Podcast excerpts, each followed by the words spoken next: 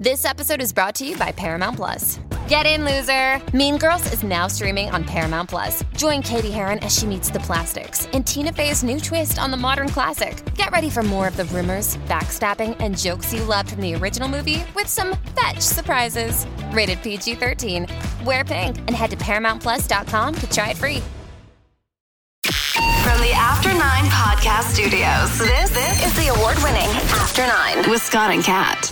Powered by Tony Johal, broker at REMAX Twin City. Your home sold guaranteed, or he'll buy it. Hey now! What's going on? Let's talk about some shit here. Let's, Let, us get right let's into it. Get right into it. What's on your mind today, Scott? What's going on? A million and one things, and we'll talk about the public service and teachers coming up in a few minutes. Okay. I'm warning everyone in advance. I'm going to have some fairly controversial takes on this. Unpopular opinions? No, they'll be very popular, but not with teachers or the public service. Okay. Everyone else is going to agree. Okay. But not teachers or the public service. Actually, I take that back. Some teachers are going to agree because some teachers have a very high standard for themselves. They have a high work ethic and they think that professionalism should trump all else in education. All right. It's other teachers that don't feel that way. Okay, I'm curious. First off, tomorrow there won't be an after 9 Mm-hmm. and tomorrow there won't be a, a Scott and Kat radio show. In fact, tomorrow there won't be any radio shows.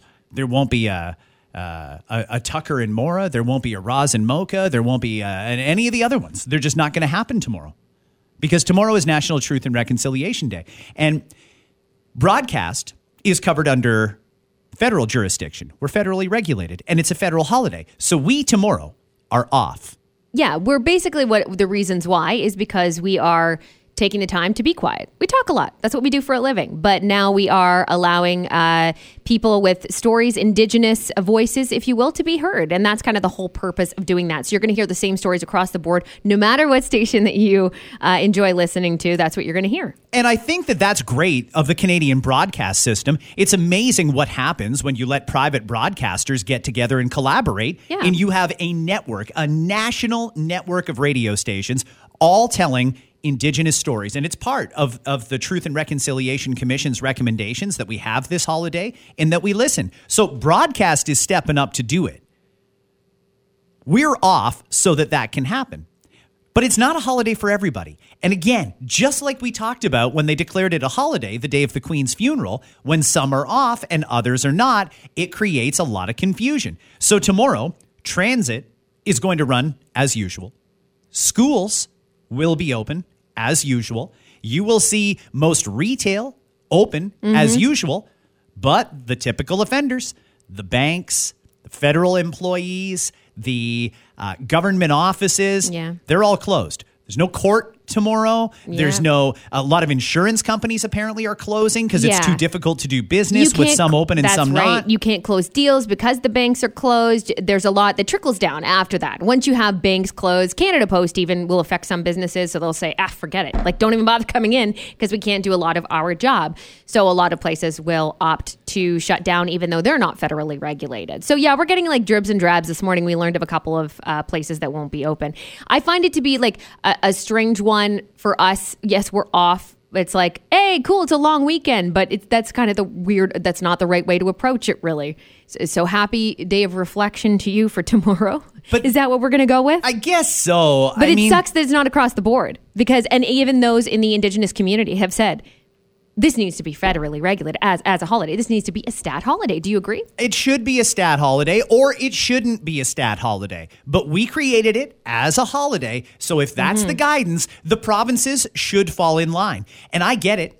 Doug's getting it from all angles. He's probably hearing from the, the Canadian Federation of Independent Business again. He's probably hearing it from the unions. He's probably getting it from all over the place. He's got a bunch of pissed off teachers that have to go to school uh, and, and work, whereas other jurisdictions they're off it's confusing and they really need to get on the same page we either agree as a society that truth and reconciliation day is a holiday or we agree that it's just a day on the calendar we we pause for a moment of reflection and then we move on with our day like remembrance Like a Day. Remembrance Day. but That's even right. that's a federal holiday but not a stat So exactly. it's they- a, confusing. All of it. everybody i know that the government doesn't like to talk to its counterparts for whatever reason But you guys at the province, at Queen's Park, and you guys in Ottawa, the House of Commons, need to find a way to get on the same page. I'll be honest with you. I don't know how the fuck I'm supposed to celebrate tomorrow. I think I wear Well, an orange shirt, but then- that's all I know. And then at the same time, it's like it's not supposed it's not supposed to be a celebration. It's a day of reflection, right? And I think that the message the message needs to be there. And I'm sure that we're going to teach children in school young. I don't know what the what the curriculum calls for in this case. I assume that by now boards have been given information about what they do. I know, for example, we we're supposed to send our kids in orange shirts. Orange Shirt Day, um, whether you're at a you're drop your child off at a child care center or whether it is in a school. Uh, I know a lot of them are doing it, so I assume that will come with a lesson. I don't know how deep they go. it's a, a real slippery slope when you continuously grant the public service a holiday that the rest of the people don't get. They've got to get it together. And speaking of those orange shirts, I'm actually a little pissed off because I'd like to participate tomorrow in Truth and Reconciliation Day. I'd like to hear more from the Indigenous community, and I'd like to be supportive by wearing an orange shirt. The problem is, you can't get them anywhere. Mm-hmm. And and you can go on Yeah. Etsy. Okay, fine. Etsy's great, but they're taking like 10 days for delivery and it's 20 bucks to get a shirt delivered. It's more for delivery than it is for the shirt. You can go on Amazon. They've got some, but not the the main one, not the this year one. The two retailers that I've seen carrying it and advertising it the most seem to be Canadian Tire and Walmart.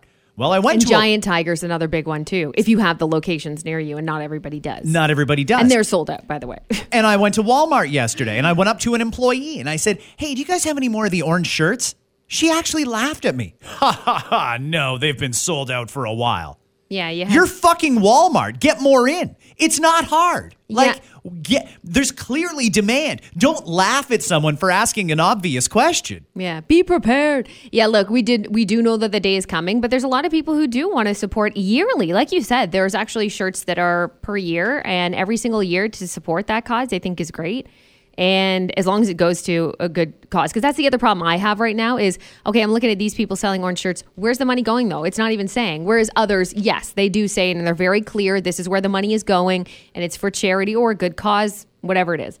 But some are just like so up in the air. You're like, I'm not sure where I'm putting my money. And then it is also one of those things where it's Orange Shirt Day. So it's not necessarily every child matters shirt day at schools and everything else because they also don't want to make families feel as though they have to spend money. Families are hurting right now. Uh, a lot of them are uh, financially. So no, they'll make you feel like you need to spend money when it's to buy their, their clothes. stuff. Exactly. Yes, they're yes. branded, their spirit wear, what have you. Yeah. That's no problem to shame you into that. Yeah, but, but not all of them are offering the orange shirts either. So I think it's one of those things where we can be forgiven for the next little while. Let's remember to stock up. Walmart, Giant Tiger also selling them. Um, obviously, the demand is there, like you said. So maybe they're learning as they go, and maybe next year it'll be a different story. Tim Hortons has got it together. They're doing orange donuts tomorrow. Great. Go ahead, sell them. Donate the proceeds to a great cause. That's good. Fine. Let's get other people on the same page here. I have never seen Walmart say, no, sorry, we can't get any t shirts in. Yes, you can. Try harder. You've known this was coming for 364 days. Same with you, Canadian Tire. Let's get on it. I saw them selling it early on too. That said, like it, I want to say August, I started to see them um, in some stores. But maybe this needs to be a year-round thing. I hope that you order. You know what? Order now. Go ahead, so people can get plan in advance for next year, even or whatever, if the demand is that high. I'm going to talk about a couple of things that are, are bugging me right now about our government of all levels. So we'll start off here with the uh, Bank of Canada, my favorite. Hmm. Those fuckers.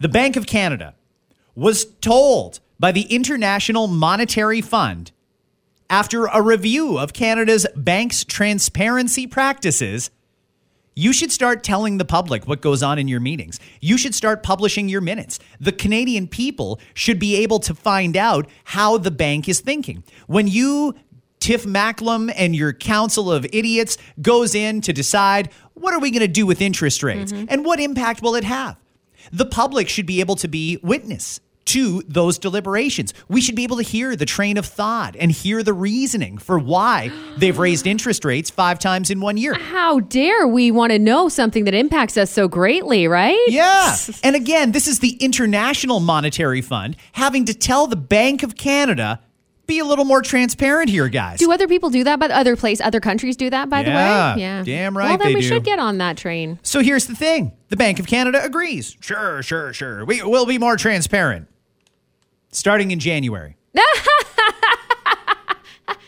It takes that long for them to figure that out. Like, Apparently, why? it takes that long for them to figure out how to publish the minutes of a meeting. Is that because they are already predicting that January things will look a little bit better, and that's why? I think that they've had it in their mind for a very long time that they wanted six interest rate hikes this year. And come hell nor high water, they're going to make it happen because it feels like the goal is to bankrupt the middle class. And they're doing a very, very efficient job at that. Mm-hmm. A lot of people are getting down to the wire there with whatever savings they had. Their mortgages have gone up. And the Bank of Canada has made it clear they're going to raise them again in October. They've strongly hinted that they're going to mm-hmm. raise them again next month. So we won't get any transparency into the six rate hikes in one year. But after the damage is done, then they'll start being more transparent with us. Mm. That's our Bank of Canada. Those are the people that are leading us. We'll be transparent after we do the dirty work and get this shit done. Then we'll start letting you in on it. It's wrong. It's completely wrong. And frankly, I don't understand why it's so taboo for the federal government to step in and intervene here. I, I just don't get it when the entire economy is being impacted by the decisions that these people make. On top of that, Ontario's long term care homes are getting better at installing air conditioning for their residents. More than 90% of Ontario's long term care homes now provide air conditioning in all of their resident rooms. You'll probably recall, Kat, back in June, it was made law. If you operate a long term care home, if you're going to have our most precious and delicate senior citizens living with you in your care, you can't put them in a room with no air conditioning. It was 45 degrees at times this summer. Yeah, it's it's it's borderline cruel. It's cruel. It's Yeah. sickening that they don't already have it voluntarily. So we passed a law, but not everybody complied. In late August, the Ministry of Long Term Care said 554 out of our 627 homes were compliant, and another 24 homes were expected to meet the standard by September 22nd. Well, as of this week, 21 more homes have installed air conditioning. Okay. At what point can we just stop messing around with these people? At what point do we say, listen, you fuckers, you have been making a profit off of these people. God knows what happened during COVID and the practices that were in place there, but I don't think there's any long term care homes that can say they had zero COVID deaths. So they were ordered to put in this air conditioning. And if they haven't done it at this point, when do we just go in and rip the license off the wall and just say, you're shut down? Yeah. No more. It's not a negotiation. We're not talking about it. If you went into a restaurant that was uh, demonstrating unsafe hygiene practices, maybe cooks weren't washing their hands or they didn't properly brine the chicken before they cooked it, whatever it is, public health will walk in and rip the license off the wall. You're shut down until you're compliant. Why can't we do that with these long term care homes that refuse to respect the law and take care of these senior citizens? Again, our most precious and delicate citizens. How can we just let this go on with a, well, one more warning and then we'll give you a fine? No, shut Yeah, them down. crack down. If, if they don't have air conditioning, shut Uh, them you know, all it takes is for someone to have tr- an experience there, and then they'll change their tune. But unfortunately, that's it doesn't register with a lot of people. And I remember my grandma in in her l- end of days, we had a f- it was the middle of. I think it was July, and it was a fan on her. Like it had to be a fan on her constantly be- because it was warm in there. It's like these, these are people that we're supposed to be protecting. Like you said, they're they're our most vulnerable.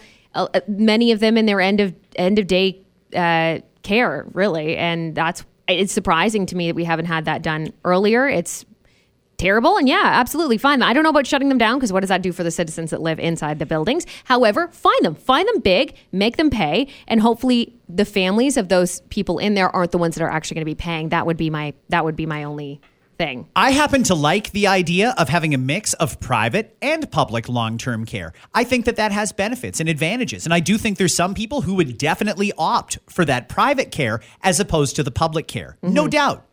But if you're going to be in the public system and not comply with the rules that apply to everyone else, I don't know how you're still in business because it wouldn't work that way in most other businesses. It's the law. install air conditioning in the residents' rooms. It's the least you can do. Right. And it's not like they're working for free here. Those those homes are charging these people good money, by the way. Uh, another thing, geez, I'm on a roll today. I'm just everything is everything. It just it just seems like everything is wrong, Kat. Ontario's appeal court is now going to hear a case in which the Ford government is seeking to mandate a math proficiency test for new teachers. A lower court struck down the math proficiency test because it found it had a disproportionate effect on racialized teachers when it was first implemented last year. The government argued in divisional court that argued that the divisional court made legal errors including using too low of a threshold to determine discrimination. The government introduced this test as part of an effort to improve student scores on standardized math tests. Is it really really too much to ask for the new teachers coming into the system to write a math test so we can make sure we know where they're at? I mean, didn't we learn during COVID that even though you're a, a drama teacher, shit happens and you may end up teaching a math class? Mm-hmm. Even though you're a language arts teacher, well, you might have to teach gym. That's just all there is to It It happens all the time. it happens all happens the all the time. I don't think it's unreasonable to ask the new hires coming into the system, can you just take a quick test and prove to us you know some basics about math? Right up to grade 9 math. If you can pass a grade 9 proficiency math test, which you should be able to do as a university graduate with a teaching certificate, just write the test and we're good. That way we can go to parents and say, we've got somebody who knows what they're talking about teaching your kid math. Why is that so hard? How did it disproportionately affect racialized teachers? I don't understand this at all. It's a very simple, basic thing. Before you get the, the final sign off to go and work in the class, you got to write a math test. And if you don't do well on the math test, you're going to have to take a course to upgrade your skills. A quick one, online probably. It's not hard. Why is why can we not have a basic minimum threshold for you got to at least know this, this and this to teach? I don't understand what the problem is there. I mean, I don't know if I, I, I, hey, I suck at math, so hearing that just makes me cringe, and that's fine. I'm not up for one of those people that might be teaching your kids one day, so it's all good. I don't know how it works. Um, I don't know how it works now, but I can tell you, I have teacher friends, teacher friends who've been asked to cover things, and one of those being math, and it was just covering. It wasn't, hey, you're going to teach this for the whole year, Right. Or the semester, or whatever it is. It was a, hey, you're filling in. We really need a body, and in that case, I think it's fine personally. You can read off of stuff. You can tell people to work on a book. I think that as long as you have a body in there presenting it and hosting it, I think it's okay. Uh, but yeah, I mean, if you're ex- expected to teach a course on anything, doesn't it make sense that you kind of know the material? You should kind of know the material. I suppose. I know. Uh, now I don't know about the whole uh, about how it's disproportionate racially. I don't know any details about that. Maybe someone can fill us in on something we're not sure of. But I think just across the board, if you're going to teach this course for the year, know the stuff. Yeah. I would think I, so, I think right? That I mean, I think that that's okay. That's that's okay to, to ask of someone just Mm-hmm. to know what you're going to teach them. If I were to teach broadcasting tomorrow, if they were like, "Hey, Kat, we need someone to teach," cool, but it's in sales, I'd be like, "Oh, fuck. Well, I got to do a lot of studying. I'm not going to go in there unless I know what I'm talking about." Thank you. Right? Yeah. So I, I think, but you also don't know going in what they're going to ask you to teach. It could be any part of broadcast. That's true. Yeah. Um, but but I think it's on. It's a responsibility that you have as a teacher. At least, can we say at least like a couple weeks in advance? Like you should at least know the material a couple weeks in advance. Like I don't know if we're asking people to know everything about the entire course. I, I don't know, but at least to know what you're talking about. Just don't read ahead, kids, because I don't know anything about that. Seriously. nope, don't know. Just ask me about this week's material only, please. Am I oversimplifying this? I mean, you're welcome to reach out know. to me. Yeah, I- tell us, tell us, please, because I don't know. I wouldn't know. It seems bizarre that anyone would even object to this. It seems bizarre to me that anyone would even question why this is necessary. You can debate whether or not it's useful, but it's probably necessary to prove that you have a basic understanding of some of these basic things, which the government has itself has already said is a priority. But haven't we all had those teachers where we think they don't know what they're fucking talking about? Because I have. Yeah. And I'm talking hi- grade school, high school, and college. Mm-hmm. I'm talking to everywhere. I've, I've had those teachers where I'm like, do you do you know this material? I don't know if you do, but you're just winging it. And good on you for winging it. Maybe I do the same in that position. I don't know. One more. Ontario's financial watchdog says the province may need to increase wages to attract more than 138,000 new workers who are going to be needed in the public sector over the next five years. A report released by the Financial Accountability Office, they're public servants, by the way, on public sector compensation says Ontario is facing high vacancy rates. The report says public sector wage growth is below inflation. It says the province saved $9.7 billion under legislation capping public sector raises at 1% a year for three years. But they warn a court challenge could all but wipe that out. So let's talk about this for a second. We all know how it went down. The Ford government came into power. The books were a disaster. It was a hot mess. They said, okay, fine. We're not saying no to wage increases.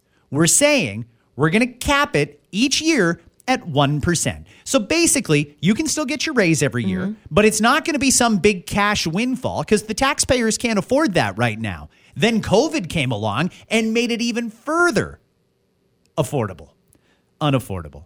Made it even further from affordable. That's what I'm go. going Yeah. with. They did. Yeah. Now, as it turns out, the government, on paper, paid 9.7 billion less than what the Financial Accountability Office estimates they would have paid. Well, that's a complete hypothetical here because that was the law.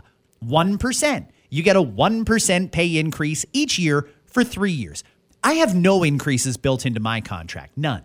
I have no increases there. I'm certainly not guaranteed a raise every single year. A lot of big companies do that, though. Some do. There's anywhere between one percent. Usually, that's the that's a that's low. You don't notice that on a paycheck. Like it's fucking garbage to me. Like give me give me a one percent raise. Thanks, thanks a lot. I mean, Like- who says you're entitled to a raise? Did your performance increase? Yeah, exactly. Well, and again- there's a lot of reasons to assume Sure. that maybe you're not even entitled to. It. But that's why there's usually a system in place for a lot of bigger companies, right? Where it's a minimum of one, but you really have to shit the bed all year to get a one. Usually it might be closer to a two or a three. And again, it does depend on the company. So I think they're on track with a lot of companies that do that. But again, I'd argue like a 1% is kind of like a slap in the face. really, eh? yeah. Yeah. Wouldn't you say? Well, I mean, they're exceptionally well paid. The people in the public service make far more than their compare than their uh, counterparts in the private sector. They get paid so well. Right. I th- can I just say, too, I think it, it depends what you do for a living and the importance of it. Sure. I know that sounds bad, but there are some that are not as important as others. That's just the way it's always kind of going to be. There's some people who really think that no matter what they do in the public service, they should be getting up to six figures. Whether you are uh, a librarian in a school, or you are running the desk at Service Ontario, or you're doing whatever it is that you're driving a bus for Metrolinx. You should be making six figures. And I'll be honest with you, when I look at the cost of living right now, when I look at how expensive it is to work and live in mm-hmm. Ontario, I don't necessarily disagree with you. But one thing everybody needs to keep in mind here is the public service is very well paid. They get really good benefits. They're guaranteed a raise every single year. They do have the right to bargain collectively, and typically they hold all the rest of us hostage based on that, or that's the way it's gone in many of the negotiations in the past. They've always gotten very good raises. Is it possible here? Even possible that maybe we've maxed out on how much certain positions are worth? At the end of the day, we have to ask ourselves we get that you want to, to be a millionaire answering the phones at a, an elementary school. We, we get that you want that. But at the end of the day, that position's only worth so much money and you've maxed out. But the government isn't even saying that. They'll just keep giving you your raise every single year where are we getting the value from here? Because I have no problem with paying people what they're worth. What they're worth is what they should get paid. And if they could make more in the private sector, I'd encourage them to do it. In fact, here I encourage you if you're in the public service and you're not happy with how much you make, go to the private sector. How many are doing that?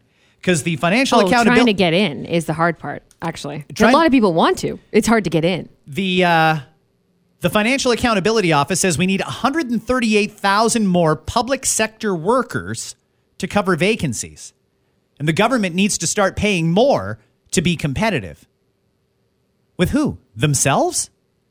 There's only other certain jobs. Is it other provinces or something? no, we're not losing mm. people to other provinces. Yeah, certain so it's not provinces pay more, certain provinces pay less. Sure, okay. That's just the way it works. Ontario is the machine. It's the one that cranks through almost everything in the economy. It all goes through Ontario. And our public service, as valued as they are, there's certain positions that are only worth a certain amount. Sorry, but that's true. Should we be paying somebody $100,000 a year to what? Clean a park? Just because they've been with the company or with the the the staff for 40 years? Or can we say, you know, I mean, we could get a student to do this and it would end up costing us about 30,000 a year and the job arguably might even get done better. At what point do we say enough's enough? And maybe that depends on the industry. Maybe that depends on the specific employee, but that's not what we're talking about here. They, as a collective, want to bargain for huge wage increases that are just not sustainable for us. I know it's impossible, but I wish we could go like person by person. I know it's not possible, but I want to. I mean, you look at the Sunshine List, right? Which, by the way, used to be like a huge deal. The Sunshine List. You make over hundred thousand dollars. Holy shit! Let's publish these names. You're rich as you're rich as can be. Now it's like the goddamn phone book. There's a ton of people in there, right? We know that. But when I look at those Sunshine Lists and I look at um, and teachers, okay, I'll I will point you out teachers to be one of those. And I look at teachers, and I've looked at Sunshine Lists, and I know some of them, and I go, yes.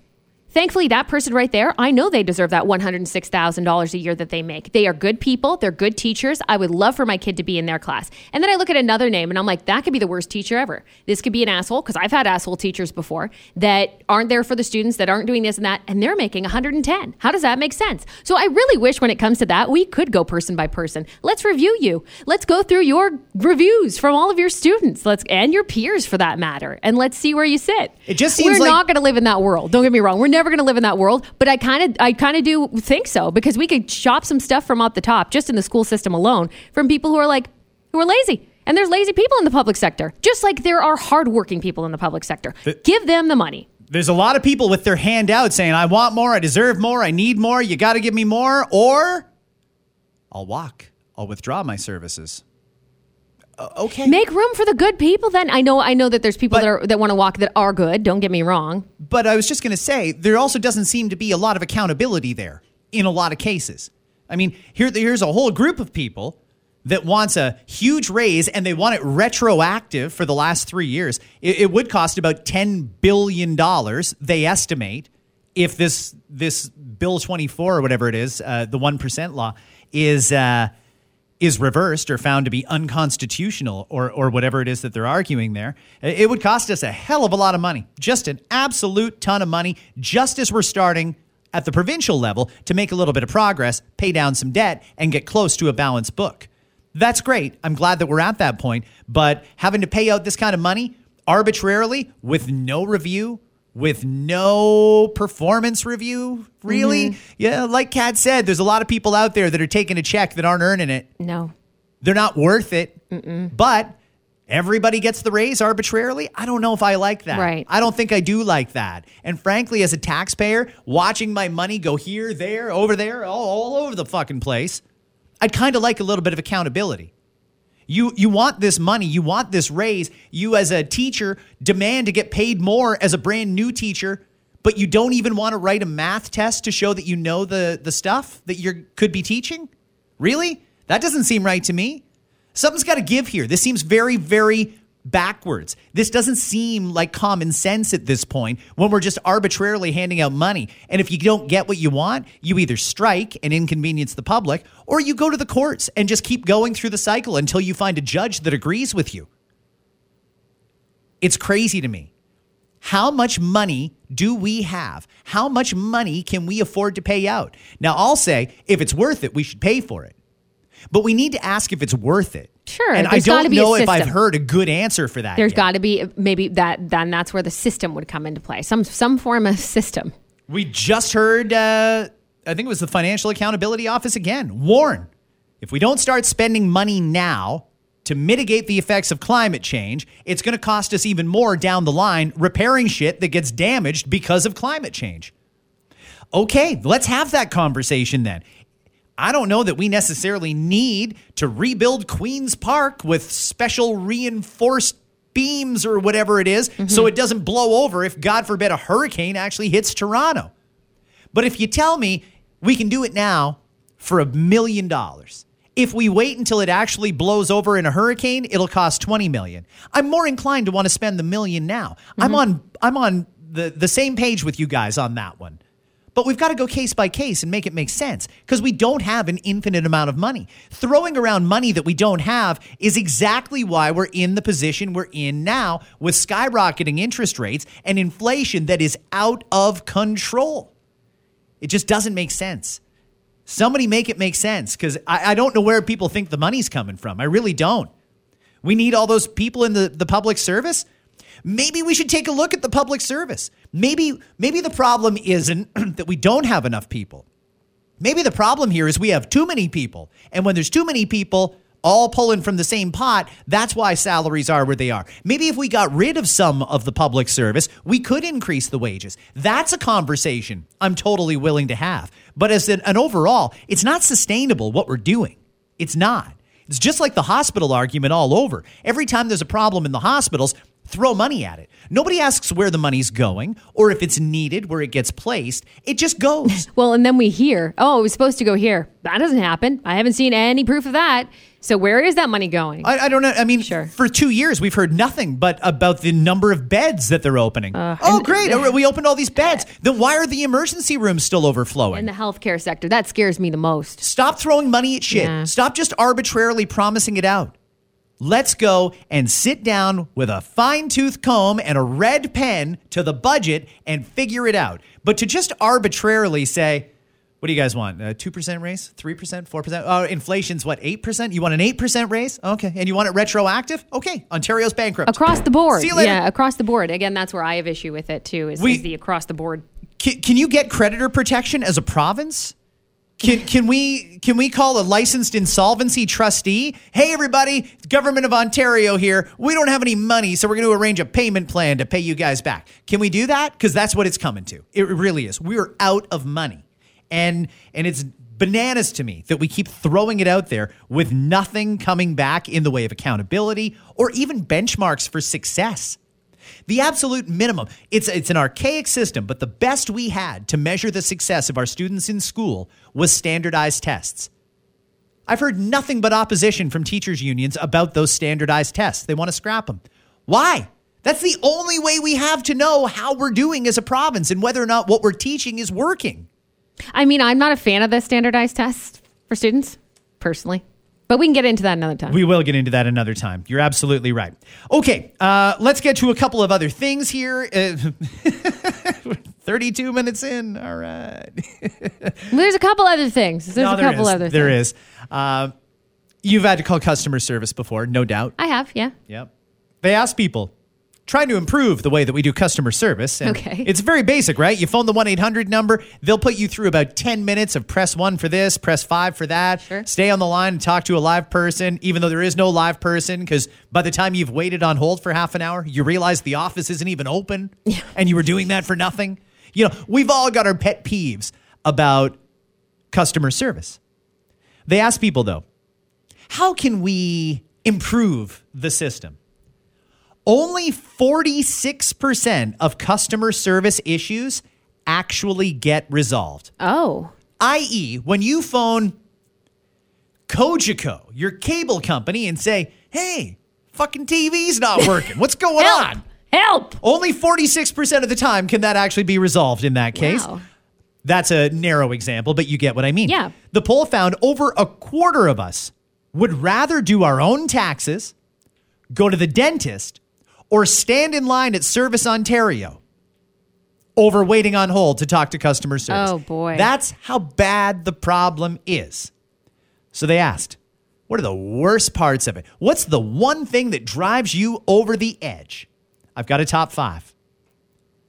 Having to repeat details once you get transferred to someone else. Oh yeah, different department. Oh, sorry, that's a different department. Thanks for telling us your whole story. It took five minutes. We're going to transfer you to another department to talk about it again. Okay, but that that that's I don't understand because I know that I authenticated. I did enter my personal identification number or PIN. I did give out my name and my address and my postal code and I don't know, the my mother's maiden name and my fucking bank account and everything else under the sun. Why does the next person not take the word of the first person that did confirm you? Why do I have to confirm myself Yeah. again? I don't know. When it comes to high security things like like a bank or a credit card, I'm okay with doing that. That doesn't bother me. It's the scenario. If I have to tell you the scenario all over again and explain it to you the second time, that's where I have an issue. I have no problem. You double up your security. That makes me feel good as a customer, actually. I don't understand. If I authenticate wirelessly over the phone, and then I speak to a person who's like, okay, your name and give me your street address and, and what's your postal code? What's your date of birth? Okay, fine. You know it's me now.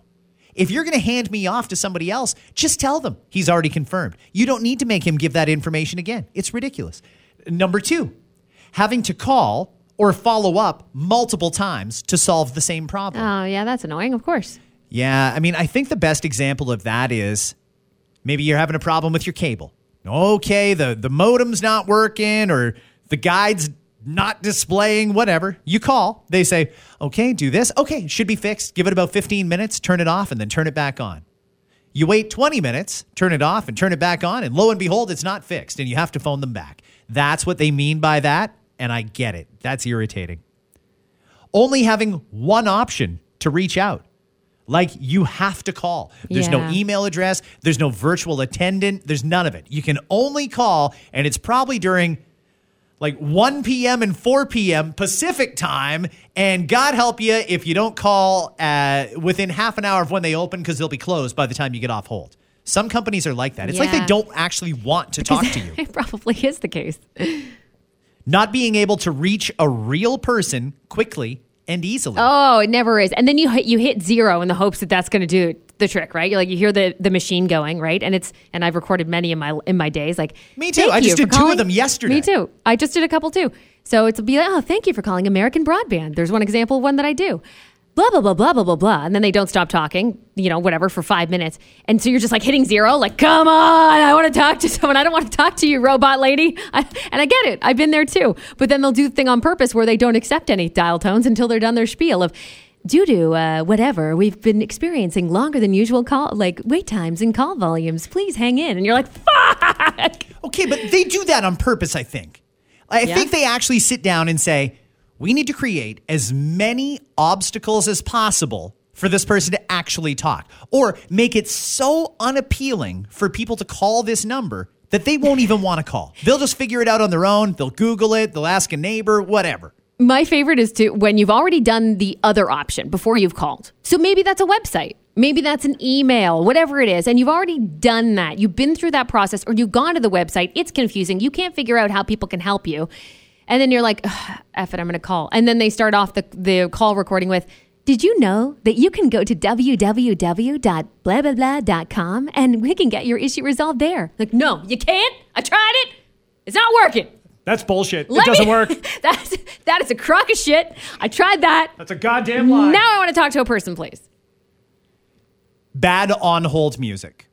Yeah, I It- can answer that one. Is any of it really good? No, Uh, the reason you hear bad on hold music is because of the the the production that puts that voicemail voice there. Uh, in a lot of cases, you need to use something royalty free. They can't put fucking Kanye West on their voicemail, they'd have to pay royalties for that. Back, it doesn't work that way. Back in the day, you used to be able to connect a, uh, a radio, or maybe it's just because I worked with so many radio stations, but you used to be able to put your radio station as the hold. I don't think you can do that. Like regular companies can do that anymore. Not anymore. No, no it's got to be that generic ding, on hold, royalty free music. Dong, dong, dong, dong, dong, dong, dong. It's, it's irritating. But I also think that's part of the whole disincentive to call. They don't actually want you to call because they'd like to have as few people as possible running the desk. And they also know customer service in some cases is kind of like the emergency room, right?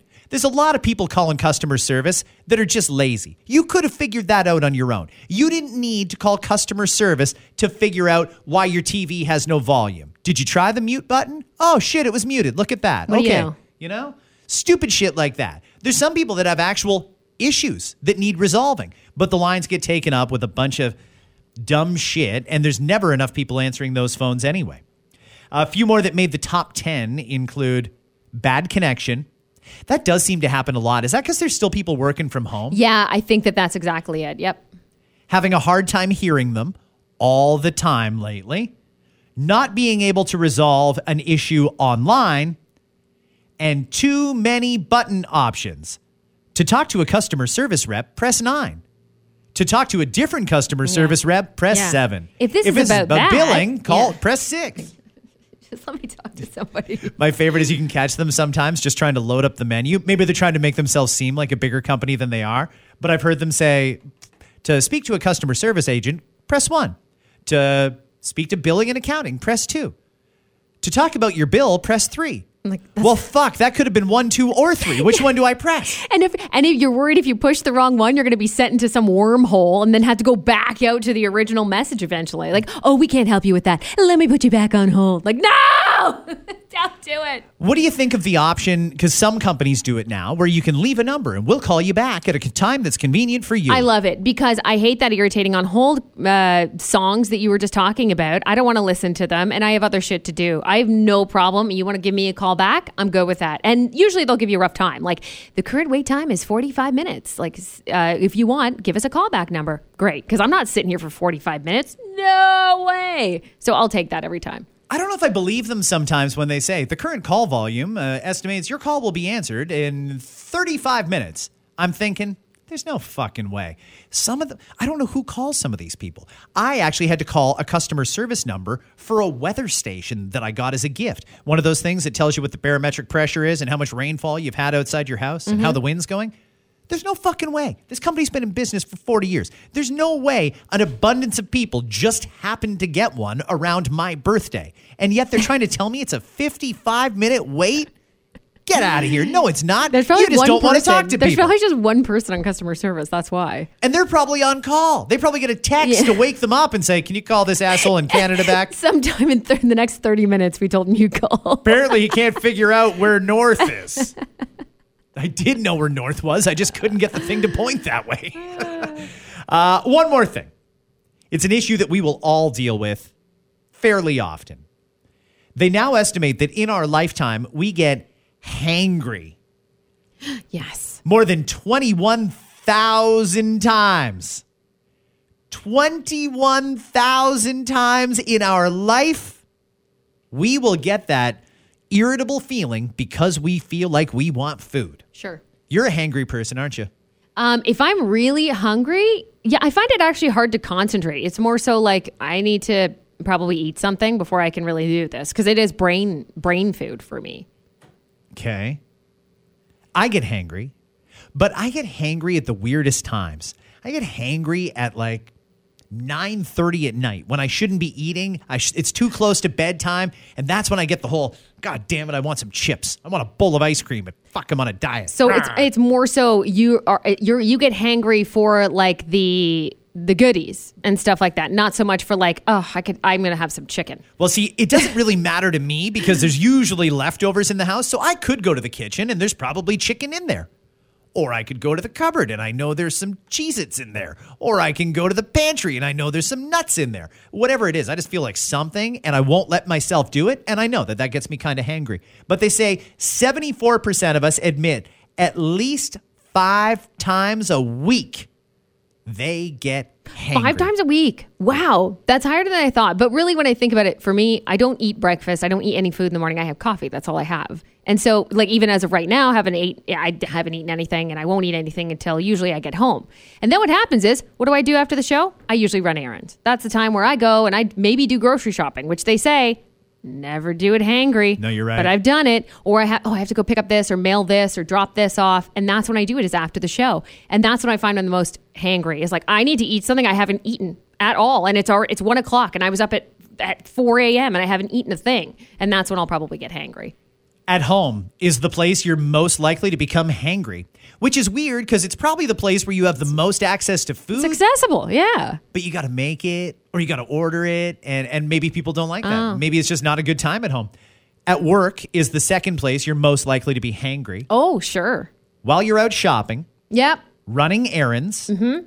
traveling, like on a long drive or a flight, Oh. you get oh. hangry. Maybe that's where all the air rage is coming from. Maybe it has nothing to do with Arrive Well, Can. Maybe, maybe- they're just fucking hungry. If some if some of the airline companies would actually hand out food during flights, that would probably be helpful. You cheap pricks. Hey, do you want another cookie? Here you go. Yeah, I'd like the whole fucking box of cookies. I've been on this flight for seven hours. How about a meal? So how about not spending twenty five dollars on a shitty wrap? How about giving me something Yeah. of substance for less money? Then maybe I'll do it because that's what it usually is, right? Like I'm not spending that much money on that. We also get hangry while we're exercising. I can see that for Yeah. sure. Yep. At a doctor's appointment, who gets hungry at the doctor? I think the last thing You I want to do is eat when I'm at a doctor's. a lot of this, a lot of these places, though, it, it's like a, it's about waiting. Yeah, Like you have to wait, and there's a lot of waiting, and it sometimes takes longer than you think to be at the doctor's office. You think, oh yeah, I'll be in and out in 20 minutes. No, you're waiting for minimum 20 minutes, and then next thing you know, like, ah, fuck, I should have ate something. I'm hungry. at a pool or the beach, you could get hangry. The- Okay. The, last two actually make a lot of sense. Number nine is at a sporting event. Oh, Yeah, I get hangry sitting at a Raptors game. And and I know that there's endless options. I could just walk onto the mezzanine and boom, I can have popcorn or fucking Berkey dog. or- Hot- oh, yeah. whatever. Oh, yeah. no problem. I do have a problem with paying $9 for a jumbo I hot dog. know. I have a problem paying $12 for a bag of popcorn. I Agree. So I'd rather be miserable and hangry than give them that much money for something that costs them about 21 cents. Ah, it's infuriating, isn't I it? know. I'm getting I'm getting, getting angry about being hangry right now. Number 10 is at a movie theater. And it's probably the same thing. Or maybe you just don't want to miss the movie. Oh, You're hangry, but you don't want to get up right now. I don't know what's going to happen. And there's no pause button here in this theater. Ah, I didn't pack anything in my purse. It could That's be that. you do that. Just do it. It could be the concession prices, could be lack of availability. Maybe you're on a date, or maybe you just feel like a fat fuck. If you just ate a whole bag of popcorn and you're still hungry, yeah, maybe you'll get a little hangry, like, oh, fuck, I want to eat something. No, you just ate a whole bag of popcorn. You need to tell yourself you're not oh, hungry. That guy in front of me has a poutine. It smells good. That too, yeah, exactly. One more thing that came out of this, and we'll end on this. It's a stat that came from the same poll asking about hangry.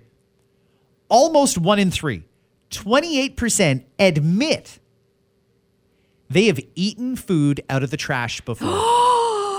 Oh my god, that's the amount of people that actually admitted it too. Yeah. So it's probably higher. sure.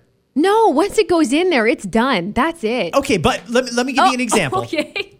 Okay, so You've done it. I can tell.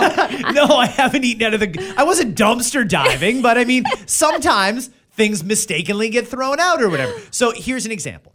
McDonald's, McCafe, it's National Coffee Day. They came in this morning and they brought us a, a couple carafes of coffee and a box of mini donuts and and uh, some muffins and stuff nice like that. That's it, very nice. It was great. Thank you, McCafe and McDonald's. We appreciate it. Now, at the end of the day, because Thursday is the new Friday this week, they're probably just going to throw that box of muffins in the garbage. And I doubt all those muffins are going to get eaten. If I happen to come in here tomorrow morning and I saw that a whole box of muffins got thrown in the, the garbage container or even over in the pile that's going to garbage, the actual muffins didn't touch anything gross. I could open the box and grab a muffin and leave the rest, right? Because it's still a perfectly good muffin. It's just not everybody ate them yesterday. hey, trash boy. Oh fuck! I knew you were gonna do that. Trash boy. Is that No. really? Is that? Is that? Like I said, I'm not diving in the dumpster outside McDonald's looking for a, a half a Big Mac. Oh, people do though. Oh, they do. You're absolutely do? right. But is that bad eating out of the garbage? Because it is eating out of the garbage, but it's not really eating garbage. Uh, I mean, what it depends on your on, on how you think of it. Like in your mind, you've made it clear that it's not garbage, even even though it's in the garbage. It's in a box. So although technically it's in the garbage, it's in, a, it's in a box in the garbage. So it doesn't count. It didn't touch any other garbage. So you would say no. I I don't think that's garbage, but it would technically be garbage. Is there like a Wouldn't it? five second rule or anything? If it was in the garbage, but it didn't actually stay in there for very long, I can still eat it. I don't know, man. I'm I'm weary about anything open. So let's say use your example, but let's go over to Frito Lay. Frito Lay has to chuck away uh, uh, boxes of chips sometimes if the box gets damaged. All the chips inside are no good, which doesn't make sense because the bags didn't actually get touched or crushed. But nope, it's no good now. The box is dented. Throw that out. Well, the chips are in their own separate little life form inside the box. So that I don't think is as garbagey as like a muffin in a in a thing because garbage can still seep through and touch it. But if it's pre-packaged, Seeping garbage? Really? Seeping garbage. So if it's pre-packaged, then maybe I would let you have that argument. If it was a pre-packaged muffin inside a box inside the garbage, I- you're still garbage picking though. Like Ah. it's still you're still a garbage picker. Garbage picker. I'm gonna follow you around, and if I see you make one wrong move, you will get a nickname. we gotta go, guys.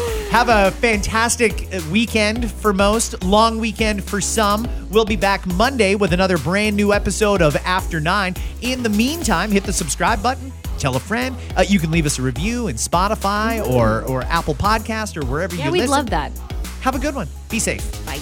Kia recalled 70,000 Sorento and Sportage SUVs after multiple reports of fires and localized melting incidents. Kia was like, look, on the bright side, you now have the world's biggest panini maker. So that's pretty good. I mean, Britain's Prince George reportedly told his classmates, quote, My dad will be king, so you better watch out. Which you have to admit is a crushing comeback for a nine year old. Tag, you're it. If by it you mean the once and future king. For the first time in 10 years, M&Ms are adding a new character to the mix, a purple peanut M&M. Yeah, I guess the blue and red M&M's date went really well. What? And finally, after receiving criticism from viewers, Netflix removed the LGBTQ tag from its new series about serial killer Jeffrey Dahmer. On the downside, they left the food and travel tag. The After Nine podcast is powered by Tony Johal, broker at Remax Twin City. Your home sold guaranteed or he'll buy.